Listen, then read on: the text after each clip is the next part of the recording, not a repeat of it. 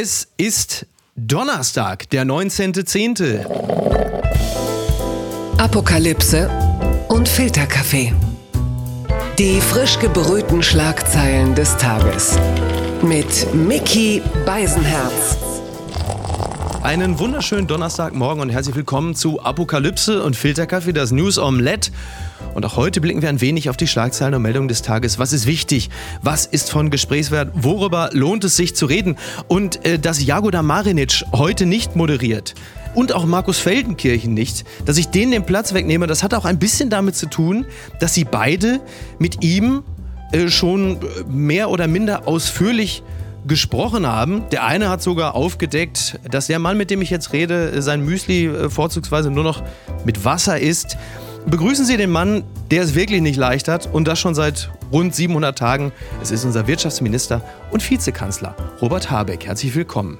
Hallo und guten Morgen. Es ist ja doch ganz praktisch, dass manche Meldungen zumindest äh, kurz vor, sagen wir mal, 19 Uhr, wo wir heute aufnehmen, denn ich muss gleich auf die Bühne reinrauschen, sonst hätten wir doch verpasst, Herr Habeck, dass Sarah Wagenknecht jetzt angekündigt hat, eine eigene Partei zu gründen und die Partei heißt dann BSW für Vernunft und Gerechtigkeit, BSW. Ähm, Sie sind ja auch ein Mann der Sprache. Wie wie hilfreich ist es, dass ein Akronym so ähnlich klingt wie Rinderwahn?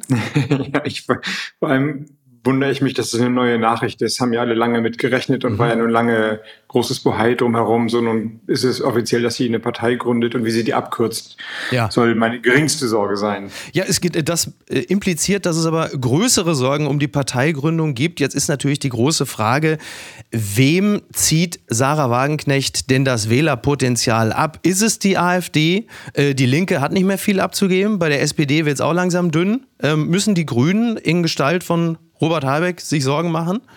Das glaube ich am wenigsten. Also mein geringstes Problem meinte ich nicht, dass Sarah Wagenknechts Parteigründung für mich ein größeres Problem darstellt, sondern dass wir in einer Welt voller Probleme leben und wie die Partei von Sarah Wagenknecht heißt, ist das geringste Problem in dieser Welt, in der wir leben. Ja. Ich glaube, also erstmal ist eine Parteigründung eine anstrengende Sache. Das äh, wissen mhm. alle, die schon mal Parteien gegründet haben. Parteien sind eine anstrengende Sache, aber eine neue Gründung noch viel mehr. Ja. Deswegen erstmal abwarten, was da alles jetzt passiert und wer sich dem anschließt und wer sich der Partei nicht anschließt. Aber ja gut, nun ist es raus und viel Spaß bei der Sache, würde ich sagen.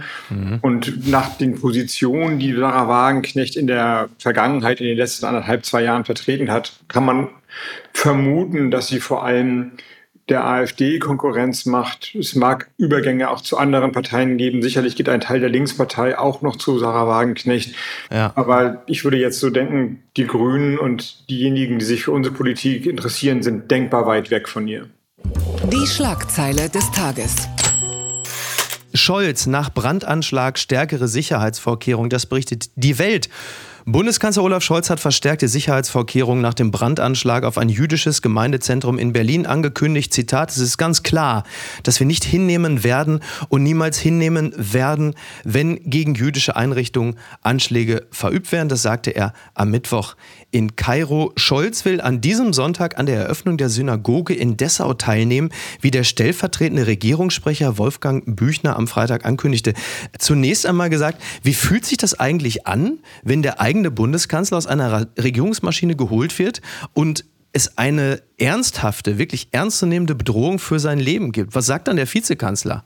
Na, ich habe ihn kurz nach der Landung getroffen. Wir hatten ein Sicherheitskabinett und er war da relativ cool und das hat ihn jetzt nicht so sehr beeindruckt. Aber ich denke, was ihn beeindruckt und was mich beeindruckt, ich denke, was alle beeindrucken muss, ist, dass in Deutschland, natürlich in anderen Ländern auch, ja. aber in Deutschland jüdische Orte, Synagogen, mhm. aber auch das Holocaust-Mahnmal massiv unter Polizeischutz stehen. Ja. Und das finde ich so fürchterlich, deswegen so schlimm und fast unerträglich. Und ich denke, dass das, also die Bedrohungslage ihn wie mich, wie alle anderen umtreibt und das zu Recht. Ja, ist es nicht auch irgendwie eine, eine ganz bittere Ironie, dass Israel gerade versucht, auf dem eigenen Territorium in Gaza versucht, jüdisches Leben zu schützen, ein für alle Mal. Und außerhalb des Territoriums überall in der Welt dadurch jüdisches Leben verstärkt bedroht wird. Ich glaube, das ist äh, eine Kontinuität, muss man sagen, leider, mhm. Ähm, dass der Staat Israel, der als Zufluchtsort für die Juden nach dem Holocaust errichtet wurde, immer unter der Bedrohung von Angriffen stand. Mhm. Das ist leider schon immer so gewesen. Mal mehr, mal weniger. In dieser Phase jetzt eindeutig mehr. Das hat ja. sicherlich mit den fürchterlichen Morden und dem kriegerischen Angriff, das kann man es ja nicht nennen, der Hamas auf Israel zu tun. Ja. So und äh, ironisch ist das nicht. Es ist äh, einfach nur schlimm. Hm. Ja, ich möchte den Vermerk machen, dass es eine bittere Ironie ist, aber Sie haben natürlich völlig recht. Äh, was derzeit auch immer wieder passiert, und da war der gestrige Tag, der gestrige Abend exemplarisch dafür, man spricht ja immer von dem, dem Nebel des Krieges, in dem halt eben auch die, die Wahrheit stirbt. Es geht um das Al-Ali Arab-Krankenhaus in, in Gaza, ähm, das äh, getroffen worden ist. Ähm, die genaue Opferzahl ist mir derzeit nicht bekannt, aber es ging dann sehr schnell die Meldung rum, das ist eine israelische Rakete gewesen, die dieses Krankenhaus getroffen hat. Und dann gab es kurzzeitig danach dann aber die Meldung, nein, nein, Leute, was übernehmt ihr da? Die Meldung äh, der Gesundheitsbehörde vor Ort, das Gesundheitsministerium, das ist Hamas-Propaganda, der ihr da aufgesessen seid. Mittlerweile ist es äh, geklärt, also Israel hat Mitschnitte äh, zwischen Hamas und dem islamischen Dschihad, dass es wohl eine fehlgeleitete Rakete war. Da gibt es auch andere Beweise dafür, die diesen Schluss nahelegen. Aber das ist doch ein Beispiel dafür, dass halt eben auch eine zu schnelle Informationsverbreitung in diesem Falle der, der Propagandamaschine der Hamas hilft, weil es natürlich dazu beiträgt, eine anti-israelische Stimmung zu fördern. Wie können wir uns gegen so etwas schützen? Ganz schwer. Erstmal muss ich das bestätigen. Auch mein Kenntnisstand. Ich hatte ja gerade gesagt, wir hatten heute Sicherheitskabinett, wo dann die Geheimdienste und die verschiedenen Ministerien ihre Informationen zusammentragen. Ist jetzt, also 19 Uhr, stand genau das, was Sie gesagt haben, dass es keine israelische Rakete ist. So, aber die andere Frage ist natürlich, ähm, geht ja über den Einzelfall hinaus und das kennen wir schon aus dem Krieg von Russland gegen die Ukraine ja. und auch aus der politischen Debatte in Deutschland, dass das bewusste Steuern von Fehlinformationen immer stärker eindringt und sich über die sozialen Medien natürlich immer stärker verbreiten kann. Und da würde ich einen Unterschied machen. Also Fehlinformationen, falsche Deutungen, das wird es immer geben und gab es immer, dass man zu schnell ist mit einer Meinungsbildung.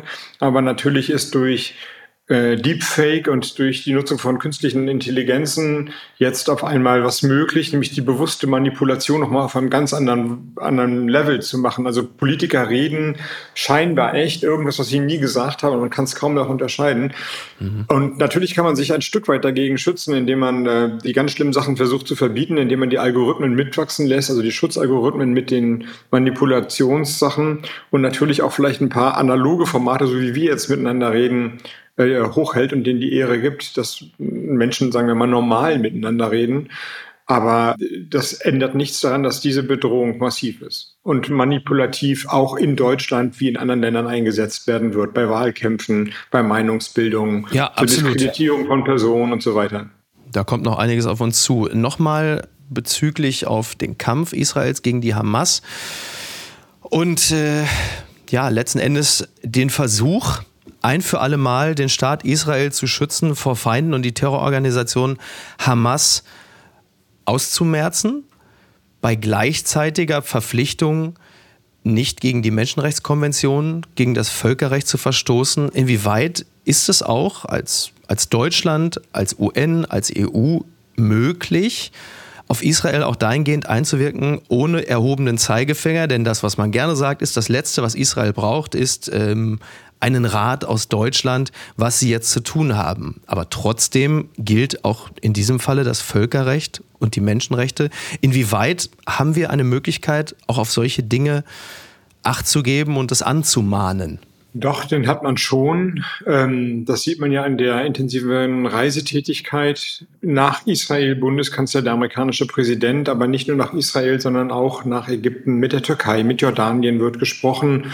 Und dann ergibt sich quasi ein Gesprächsraum, wo schon abgewogen wird. Und ich denke, das darf man sagen, dass alle, die nicht böser Absicht sind, also Terroristen sind, im Moment darauf hinarbeiten, dass dieser Konflikt nicht eskaliert, also kein Flächenbrand mhm. entsteht. Ja. Natürlich, und ich glaube, dass man muss sich, um das ist klar zu machen, auf Deutschland übertragen, wie wir agieren würden nach so einem Angriff. Natürlich hat Israel nicht nur das Recht, sondern eigentlich fast die Verpflichtung dafür zu sorgen, dass sowas in Zukunft nicht mehr, nicht mehr passiert. Also die Strukturen der Hamas und die Hamas selbst zu schwächen oder nach Möglichkeit sogar zu zerschlagen. Und umgekehrt heißt das eben auch, also das wird unweigerlich so sein, das denke ich ist allen noch mal klar gewesen, dass zivile Opfer sein werden, weil die Hamas sich in Schulen, in Krankenhäusern, in Moscheen, in engsten Wohngebieten versteckt. Sie haben, nehmen Menschen als Schutzschilde, also die wollen sozusagen die zivilen Opfer hochhalten. Und das ist jetzt der schmale Grat, dass man darauf hinwirkt, dass man möglichst wenig zivile Opfer hat. Aber die, die es gibt, sind die Opfer der Hamas. Also Israel muss sich bemühen und wird sich bemühen, möglichst wenig Menschen als ähm, Tote oder Verletzte oder Traumatisierte dieser Angriffe zu haben. Das äh, wissen wir. Aber es wird unvermeidbar sein, dass es trotzdem passiert. Und noch einmal, die Verantwortung dafür trägt die Hamas. Sie hat diesen Krieg begonnen und sie nutzt diese Menschen, ihre eigenen Leute, ihre eigene Bevölkerung. Sie hat sie auch in Geiselhaft genommen, quasi, ja, und mhm. benutzt sie als Schutzschirme, um den Preis der Opfer nach oben zu treiben. Also man muss schon differenziert über die Situation reden, aber man muss auch klar sagen, wer jetzt hier im Unrecht ist. Und im Unrecht ist die Hamas. Schwere Vorwürfe von Frankreichs Innenminister Benzema hat Terrorkontakte. Das meldet die Bild. Weltfußballer Karim Benzema schockt die Sportwelt mit einem Lügentweet gegen Israel. Der 97-fache französische Nationalspieler scheint nach dem barbarischen Morden klar auf der Seite der Terrororganisation Hamas zu stehen. Und der französische Innenminister Gérard Darmanin, ähm, der wirft dem amtierenden Weltfußballer Kontakt zu einer Terrororganisation vor. Der hatte bei X geschrieben, ohne den Namen Israel zu nennen, all unsere Gebete für für die Einwohner von Gaza, die einmal mehr zum Opfer ungerechter Bombardierung werden, bei denen weder Frauen noch Kinder verschont werden. Was natürlich äh, auch in gewisser Hinsicht eine Täter-Opfer-Umkehr ist, denn das, was da gerade äh, am 7. Oktober passiert ist, das war ja genau das, dass die Hamas niemanden geschont hat, weder Frauen noch Kinder. Und jetzt das. Ist es exemplarisch für das, was auch in Deutschland gerade geschieht? Und zwar nicht nur in der Fußballwelt. Also Mainz hat einen Spieler freigestellt beim FC Bayern. Warten wir noch auf einen Kommentar zum Spieler Masraoui. Also da, da verlaufen ja jetzt auch ganz neue Bruchlinien, da tun sich ganz neue Gräben auf. Und ähm, der große Philosoph Rudi Assauer sagte einst, wenn der Schnee geschmolzen ist, siehst du, wo die Kacke liegt. So, das muss ja auch dem Philosophen gefallen. Ja, ich, erstmal heißt es ja, dass ein guter Fußballer oder gute Sportler nicht immer ausgewogene Menschen sein müssen. Ja. Ich kann jetzt zu den Terrorvorwürfen zu, gegen Benzema nichts sagen, mhm. aber ja. natürlich kann man das auch nicht ausschließen. Und vielleicht hat der französische Innenminister da mehr Informationen. Ähm, der Punkt ist, der ernste Punkt dahinter ist jetzt nicht so ein lustiger Talk am Morgen, ist mir schon klar, aber der ernste Ja, aber das, das ist uns, glaube ich, auch nicht bewusst. eine lustige Zeit, so richtig, ehrlicherweise. Ja. Der, der Punkt dahinter ist, dass die Menschen in den palästinensischen Gebieten, im Westjordanland und in Gazastreifen natürlich wirklich teilweise in elenden Bedingungen leben. Ich war da jedenfalls in der Westbank mehrfach und die haben schon Unterstützung verdient und Anspruch darauf, dass sie auch ihr Leben leben können, von der Wasserversorgung bis zur Bildung, ja. bis zu einer beruflichen Perspektive. Und die Aussöhnung zwischen Israel und dem palästinensischen Volk, die muss immer vorangebracht werden. Aussöhnung heißt Zwei-Staaten-Lösung, sichere Gebiete und auch humanitäre Hilfe. Aber wir reden hier darüber, dass diese Aussöhnung, diese Prozesse der Aussöhnung zerstört werden sollen durch die Hamas. Also insofern, auch wenn man Sympathien hat oder sich empathisch zeigt für die Menschen in den palästinensischen Gebieten, so muss man doch sehr klar sein an der Stelle jetzt, was hier passiert ist und die Hamas, denen geht es nicht um ein besseres Leben für die palästinensischen Gebiete. Ich habe es gerade eben mit dem Gazastreifen deutlich gemacht. Im Grunde, das darf man sagen, hat die Hamas ein Interesse, dass möglichst viele Palästinenser jetzt sterben mhm. um den Zorn gegen Israel weiter anzufachen. Ja. Und das ist doch perfide, das ist richtig pervers. Und deswegen, ja, die Unterstützung, auch die humanitäre Unterstützung für die Menschen in den palästinensischen Gebieten, wohl abgewogen, immer geschaut, dass damit nicht indirekt doch die Hamas finanziert wird. Das tut aber die Bundesregierung in den Hilfsprogrammen. Ja, lässt sich das, das so kann man alles richtig, das ist alles das? richtig. Trotzdem ja. hier muss man sehr, sehr klar sein, die Hamas zerstört auch die Bemühungen, den Menschen in den palästinensischen Gebieten eine bessere Zukunft zu geben. Aber wie kriegen wir das hin, wenn wir dann ähm, so etwas haben, äh, was jetzt auch gerade wieder in Neukölln passiert? Passiert. Julius Geiler vom Tagesspiegel berichtet da sehr regelmäßig drüber. Gerade eben jetzt, wo wir reden, geht es in Neukölln wieder hoch. Und wir einerseits sagen, es muss auch auch in Deutschland, die wir uns der Sache Israels verschrieben haben, aber natürlich trotzdem ein liberales Land sein. Es muss möglich sein, dass auch die Palästinenser, Palästinenserinnen sagen, schaut her, wir wollen, dass Gaza, dass die Menschen, die dort leben, ein gutes Leben haben. Aber das, du das dann eine, genau, na ganz kurz, und du hast dann aber Demonstrationen, die blitzschnell eskalieren und du kannst die Uhr danach stellen, das dauert drei Minuten, dann stehen die ersten äh, schreien Juden ins Gas oder From the River to the Sea. Wie kann man solche Demonstrationen in dieser Zeit oder anders, ist es möglich, solche Demonstrationen zuzulassen und sie so unter Kontrolle zu halten, dass sie ein friedlicher Protest sind oder muss man sie von vornherein verbieten, weil sie ähnlich laufen? Wir haben ja so ein deutsches Äquivalent, Corona-Demos oder andere Demos, wo dann Leute mit Reichskriegsflagge stehen oder Hakenkreuzen oder was auch immer und man dann sagt, pass auf, wenn ihr das immer so macht, dann können wir diese Demos nicht mehr erlauben. Deswegen verbieten oder lassen? Nee, verbieten, wenn es so endet. Mhm. Das haben wir ja Das tut es ja offensichtlich. Macht, also genau, es gibt ja keine, die nicht eskaliert. Wenn offensichtlich so endet, dann muss man sie verbieten. Das machen wir an anderer Stelle ja auch. Das Demonstrationsrecht ist ein hohes Gut und ganz vieles vieles darf man sagen in Deutschland und gegen alles Mögliche sein. Ja. Aber wenn man weiß, dass eine Demonstration in Gewalt oder in verfassungswidrige Äußerungen umschlägt oder zur, zum Gewalt aufruft, dann kann sie untersagt werden. Ja. Das muss man im Einzelfall immer prüfen. Und das Erste, was Sie gesagt haben, also Solidaritätskundgebung, Unterstützung für die Menschen in, in den palästinensischen Gebieten, das ist natürlich völlig okay.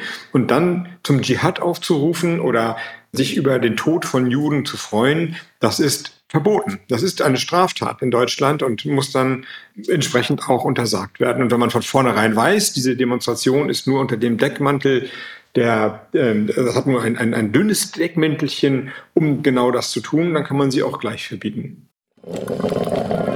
Werbung. Mein heutiger Partner ist Barissimo die Kaffee-Eigenmarke von Aldi. Ah, ist das nicht eine herrliche Vorstellung? Ihr sitzt in eurem Lieblingscafé draußen in der Sonne, ihr genießt einen herrlichen Espresso in Barista-Qualität und dann fällt euch ein, ja, ich, ich wohne ja auf dem Land. Ich wohne ja irgendwo in der Peripherie. Es gibt ja gar kein schönes Café, wo ich mich hinsetzen kann. Aber ich habe einen Stuhl, ich habe einen Tisch, ich habe einen Garten und ich habe Barissimo. Barissimo von Aldi, das ist äh, ganz fantastisch, denn man kann sich eine kleine Auszeit mit Barissimo gönnen. Die kleine Auszeit, das bedeutet, mit Barissimo wird das Leben einfach bonissimo. Und das Issimo steckt bei der neuen Kaffee-Eigenmarke Barissimo von Aldi schon mit drin. Barissimo, das ist Barista, Qualität zum Original Aldi-Preis und man muss auf nichts verzichten.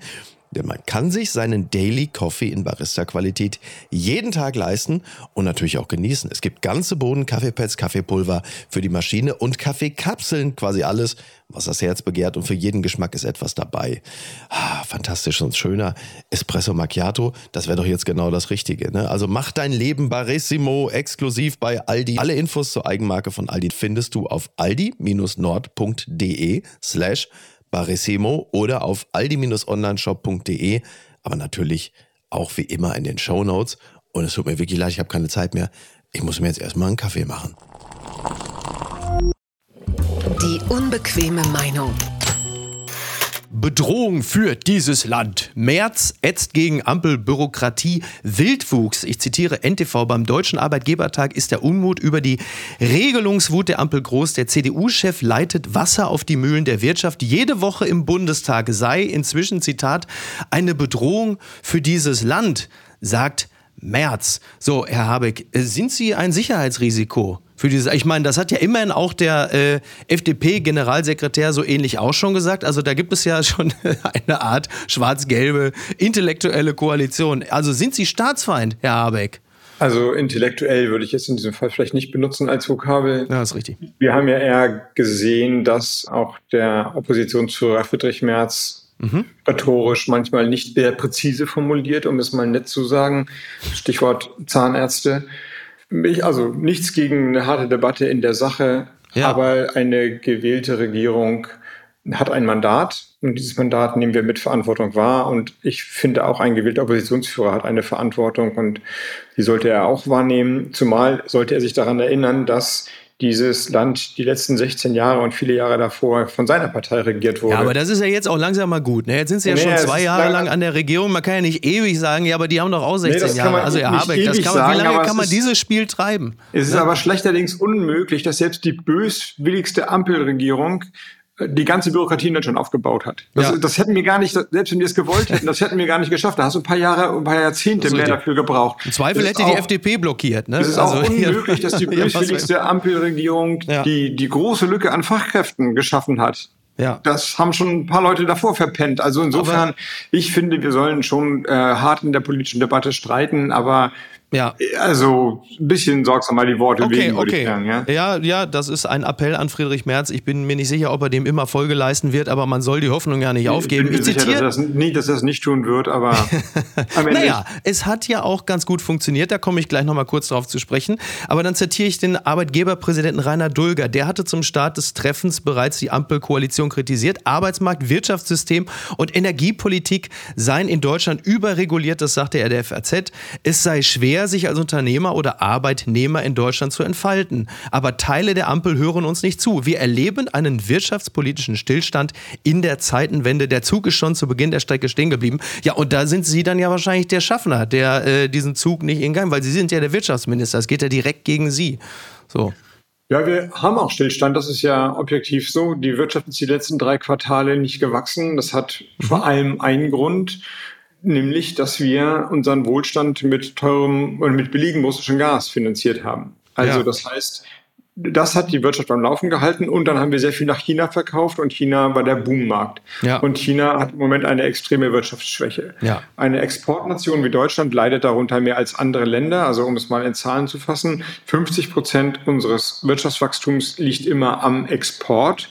Mhm. Andere Länder, selbst China hat nur 20, Großbritannien 10. Wenn der Exportmarkt, also die Weltwirtschaft lahmt, und das tut sie leider im Moment, dann trifft es uns deutlich härter. Und natürlich die Abhängigkeit von Russland hat auch, äh, also jedenfalls hat es kein Grüner gewollt, ja. um das mal so zu sagen. Ja. So insofern, wir, ja, wir haben Stillstand, aber wir kämpfen und wir arbeiten uns da gerade raus. Und vielleicht sollten diejenigen, die da für maßgeblich Verantwortung getragen haben, dass wir in dieser Situation so verletzbar sind, auch ein bisschen drüber nachdenken, welche mahnenden Worte Sie denn davor gesagt haben. Ich kann mich an gar keine erinnern. Ja, jetzt haben Sie ja letztens äh, eine Rede gehalten mit äh, Wirtschaftsvertretern und Ministerialbeamten und da haben Sie unter anderem gesagt, äh, bezogen auf äh, die, naja klar, ne, das, das russische Gas auf unsere Situation äh, mit China bezogen. Zitat, ein Teil dessen, was ich angesprochen habe, ist teuer, notwendigerweise. Denn wäre es billig, wären die Rohstoffketten ja schon diversifiziert. Wenn wir sagen, wir wollen nicht mehr alle Rohstoffe nur aus China,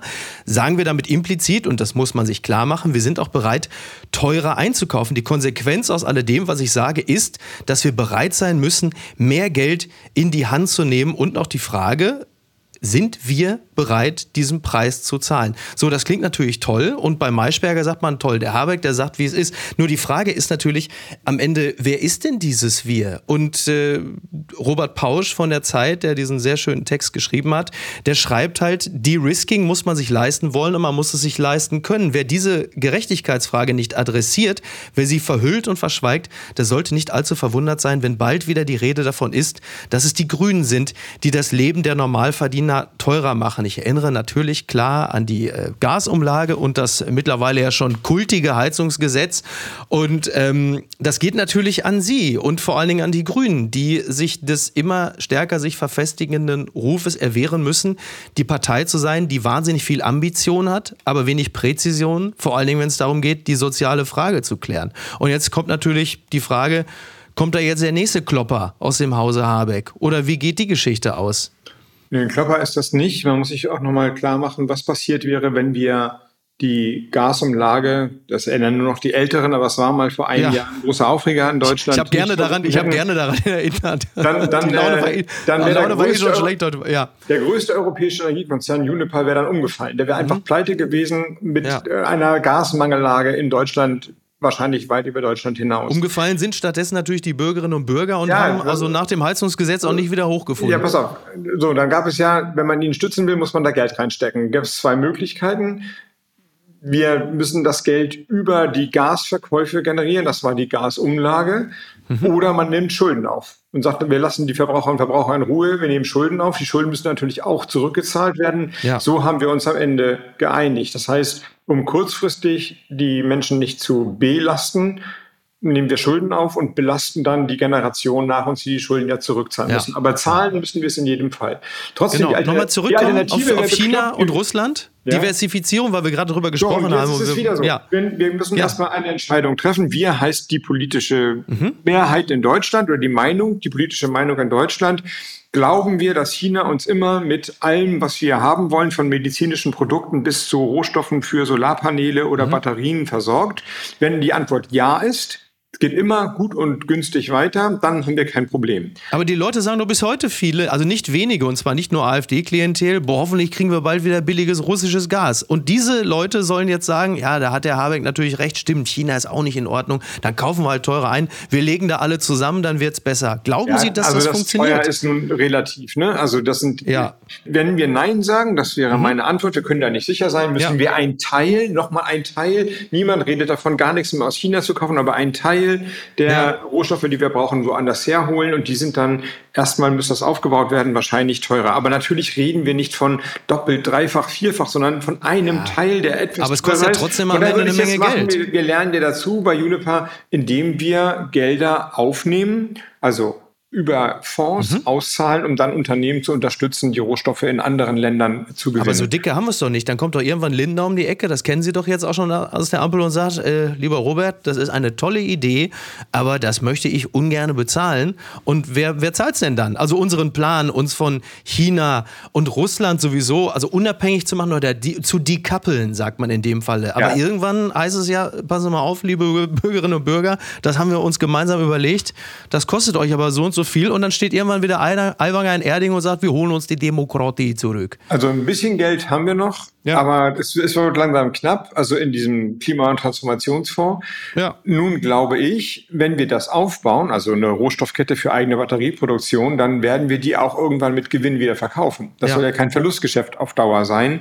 Aber es aufzubauen kostet halt etwas. So, und, aber das ist genau die Frage, die ich gemeint habe. Und das ist das Wir. Also ist Deutschland vertreten durch die Politikerinnen und Politiker, bereit, jetzt in dieser Zeit, wo sich so viel ändert, wo sich ähm, die ganze Globalisierung neu aufstellt, wo so viele Kriege da sind, wo wir Entscheidungen treffen müssen, die Generationen von Politikern davon nicht treffen mussten, nämlich müssen wir wieder mehr ins Militär investieren, ja. müssen wir wirtschaftspolitisch unabhängiger werden, investieren wir da rein und sagen Ja dazu oder sagen wir Nein dazu? Und wenn wir Ja sagen, dann müssen wir das Geld aufnehmen in entsprechendem Umfang und das wird dann später als Gewinn wieder zurückkommen. Das ist meine feste Überzeugung.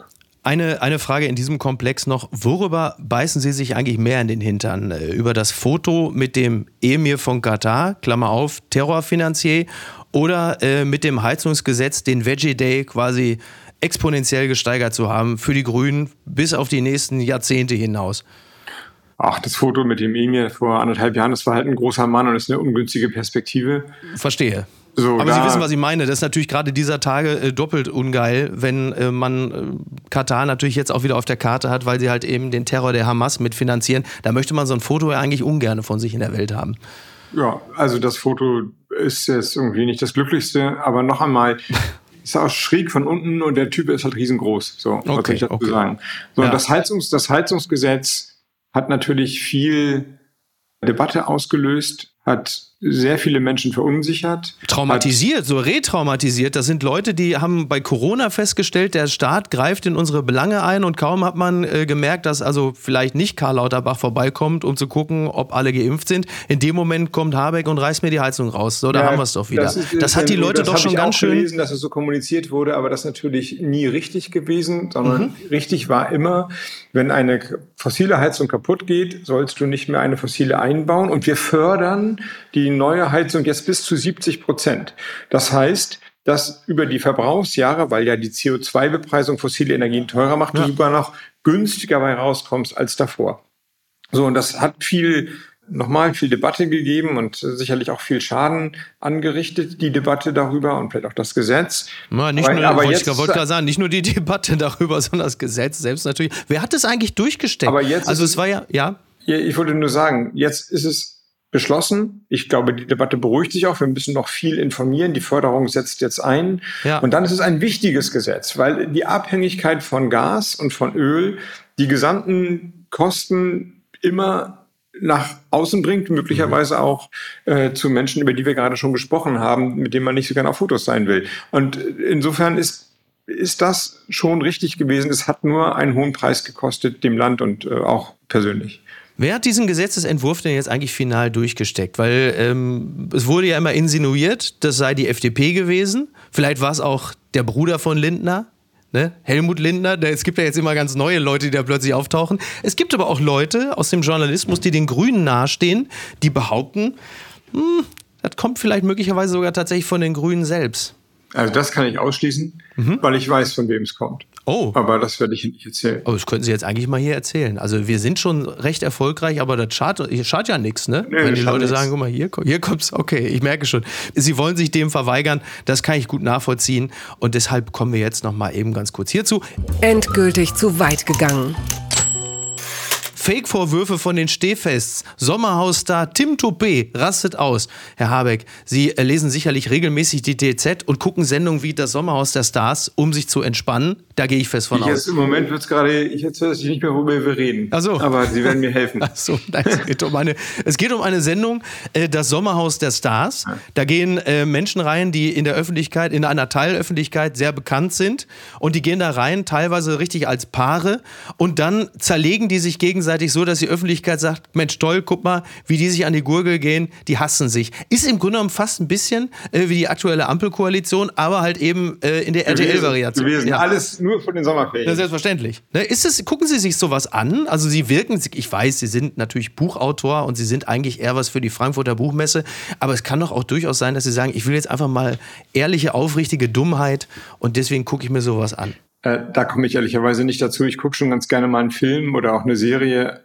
Leider nicht mehr viel. Sie, Sie neigen sich gerade so zur Seite, Herr Habeck, dass ich Ihr Gesicht nicht mehr sehen kann. Hat es damit zu tun, dass Sie mich einfach nicht anlügen wollen und deswegen mich gar nicht mehr anschauen in dem Moment, Nein, wo Sie über das von dem Sommerhaus... Sommerhaus der Stars oder was habe ich eben zum allerersten Mal gehört. Wirklich? Also, ich schwöre noch Das ist aber jetzt Pose, oder? Das ist aber Pose. aber äh, das heißt nicht, dass ich nicht auch mal, wenn der Raum dafür ist, einen, einen Film oder eine Serie gucke. Das tue ich ganz gerne. Aber es ist wenig Raum und wenn ich den habe, dann sicherlich nicht für den Sommerhaus der Stars.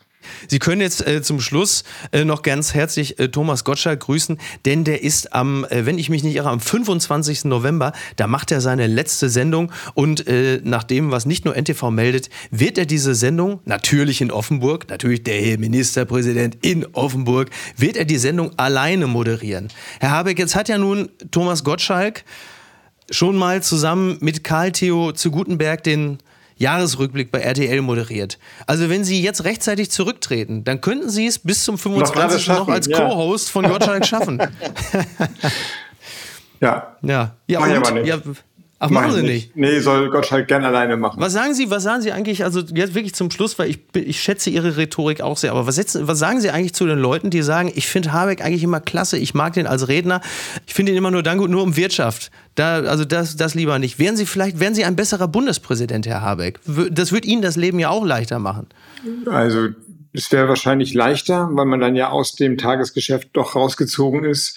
Aber ich will ja das Tagesgeschäft. Ich meine, dass Ja, die, immer noch nach zwei Jahren, also das ist doch einfach auch wahnsinnig nervig, oder? Das ist schon anstrengend und herausfordernd, aber das war ja vorher klar. Und so, und das Wirtschaftsministerium und Wirtschafts- und Klimaschutzministerium ist ja mit Bedacht gewählt worden, weil dahinter ein Gedanke steht, dass wir unseren Wohlstand erneuern können, ohne das Klima zu versauen. Und nun kommt jede Menge dazu, Krieg und Krieg und äh, Energiekrisen Ja. überall.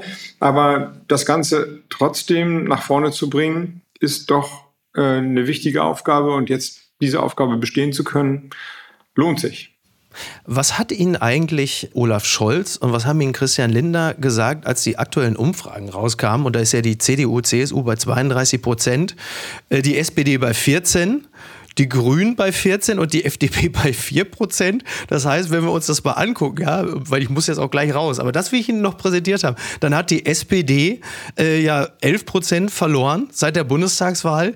Die FDP hat irgendwie auch so 7 Prozent verloren. Nur die Grünen sind stabil ungefähr bei 14 geblieben. Das heißt, also die Ampel verliert komplett, nur die Grünen sind stabil geblieben. Hat, haben die Grünen die Ampel gekillt und sind dabei aber insgesamt stabil geblieben? Was sagen Ihnen die beiden anderen dann in solchen Momenten? Naja, ganz kann man es nicht sagen, weil wir ja das Bundestagswahlergebnis, also 14, irgendwas, mhm. schon selber als eine gewisse Niederlage empfunden haben. Okay. Also wir wollten, ja. wir haben unsere Prozente schon davor verloren, sozusagen. Okay, ja. Kann denn Annalena Baerbock als Kanzlerkandidatin äh, Henrik Wüst äh, schlagen? Wie gesagt, wir haben ja gerade über Israel gesprochen, über Energiekrisen, über die wirtschaftliche Lage die volle Konzentration von allen, die bei Sintenverstand, das ist auf den Tag und auf die Wochen jetzt und nicht auf irgendwelche fernen Wahlkämpfe. Das nehme ich zur Kenntnis. Lieber Robert Habeck, ich bedanke mich ganz herzlich bei Ihnen. Beim nächsten Mal schlauen Sie sich bitte ein bisschen auf in Sachen Sommerhaus der Stars, weil dann ja, werden wir wahrscheinlich auch noch über Temptation Island und noch andere äh, Kopulationsinseln reden. Aber für den Moment soll es das gewesen sein. Ich äh, danke Ihnen ganz herzlich. Ich habe mir viel Freude gemacht und es war ähm, sehr schön, Dankeschön. Weiß ich ja, sehr zu schätzen. Viel Vielen Spaß Dank. auf der Bühne und äh, uns allen kommen wir gut durch den Tag und diese Tage. Perfekte Worte. Dankeschön. Ciao, ciao. Tschüss. Tschüss. Apokalypse und Filterkaffee ist eine Studio Womans Produktion mit freundlicher Unterstützung der Florida Entertainment. Redaktion Niki Hassanier. Produktion Hannah Marahil. Executive Producer Tobias Baukage. Ton und Schnitt Niki Franking. Neue Episoden gibt es täglich. Überall, wo es Podcasts gibt.